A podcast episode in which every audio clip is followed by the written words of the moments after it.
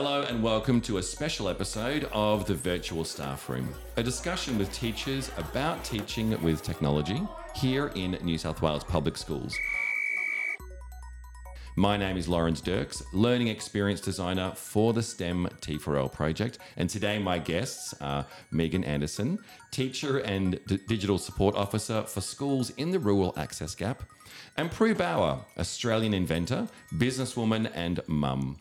Our conversation today is happening on the lands of the Gadigal people, and I pay my respect to the traditional owners of this land, and I respect the elders past, present, and emerging. This conversation, in many ways, follows their traditions of storytelling and sharing knowledge. In today's conversation, we're talking about a part of the STEM T4L aeroponics kit, and New South Wales teachers can borrow that kit and learn more about it by visiting t4l.link forward slash STEM. In our aeroponics kit, we've got an item called the Air Garden. And uh, the inventor of the Air Garden, Prue, is here with me. Prue, what's an air garden? Great question, Lawrence. And I think as we say air garden, I always imagine what do people's minds think of or visualize? But the air garden is a vertical garden which uses aeroponic technology, which is just air and water, to allow anyone to really easily grow their own fresh produce at um, anywhere at any time, regardless of their um, experience levels. The best thing about it is there is absolutely no dirt. It is a soilless system. It's very exciting. So, Prue, as a teacher, now more than ever, we are feeling time pressure. In particular, making effective use of the time we've got with our students. What do you hope that teachers will be doing with the air garden? Yeah, that's a great question. Something we pondered a lot, I guess, when we were um, looking at well, there's synergy here, you know, between the air garden and you know teaching, particularly around things, um, you know, like maths, science, literacy, and that understanding that yet, like so many of us, teachers are so time poor. We really wanted to be able to, I guess, provide a vehicle or a solution that um, catered for kind of multiple outcomes and end results that was really easy to use um, and also easy to get results on because when we get those results, the engagement levels go up and then there's more ownership, I guess, and tangibility uh, of that. So that was really important to us. I've seen teachers work with the Air Garden, and um, I'm, I was so pleased to see, first of all, that we can all be successful. Mm. You know, we don't have to be green thumbs, do we, Megan? Um, when it comes to being successful in this, and uh, the kids are just so excited by it when they see it growing. And I've I can see immediate connections with so many curriculum outcomes. You know, everything yeah. in Living World, and every time the syllabus mentions things like managed environments. You know, in our science K to six syllabus, um, the design thinking process. Mm. So there are lots of curriculum connections that I've seen. Megan, what types of lessons and activities um, have you seen um, happen with the Air Garden and how have you seen students respond? Yeah, you are right. And Prue is right. There are curriculum links everywhere across all KLAs and subject areas.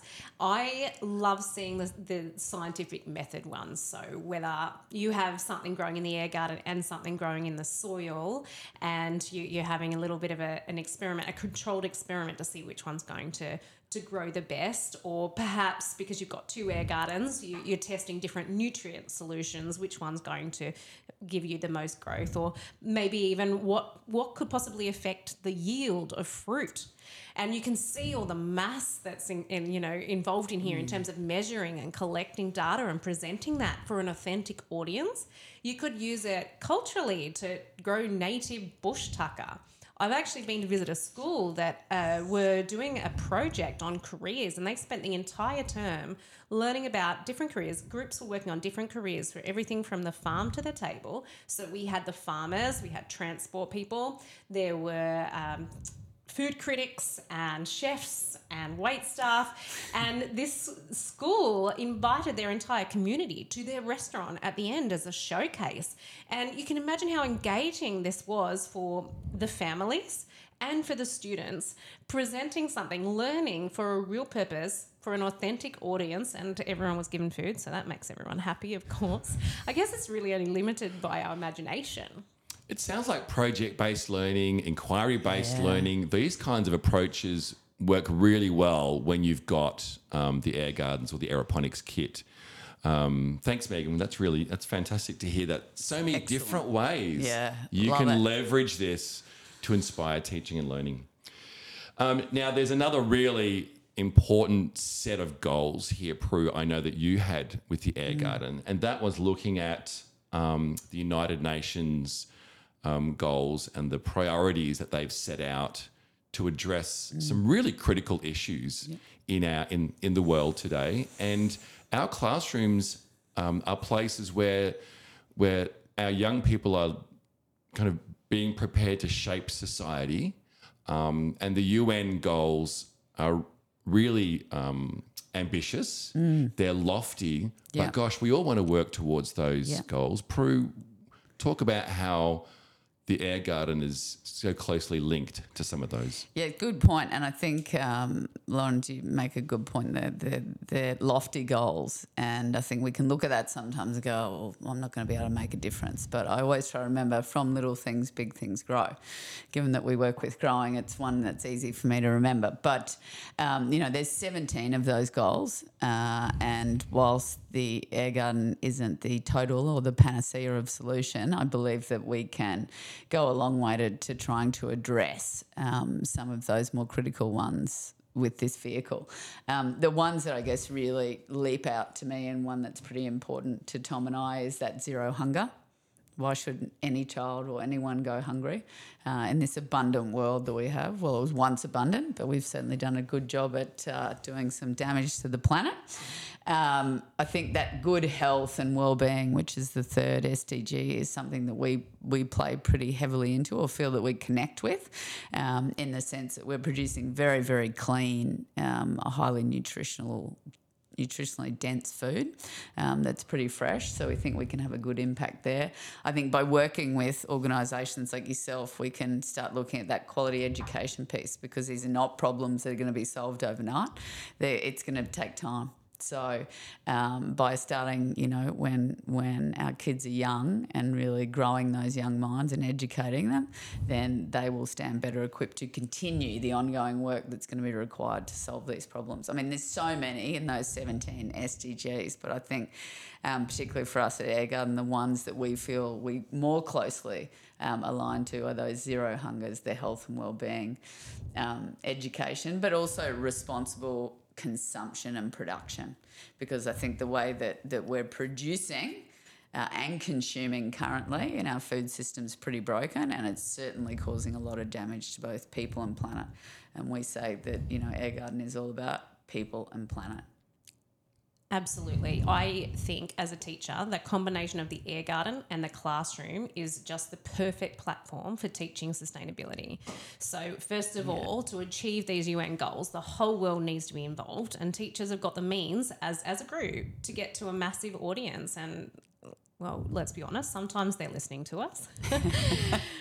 and we, we need to teach students what sustainability is, what it looks like, how we can work together to achieve it. And we need to teach students to value their, impo- their environment Yeah. um, and value it higher than profit. And I think, secondly, we need to provide opportunities for students to solve real world problems. Design thinking is one of my absolute favourite things to teach. And in these lessons, I'm just a facilitator. I don't know what the end product's going to look like. And I found that kids are the most creative people I've ever worked with because they're not limited. They, they don't they don't uh, believe in limitations Yeah. like adults do. And I have seen students as young as year one coming up with the most incredible things. And just you know, yeah. just just as a facility, just giving by giving them the model that they need to do this.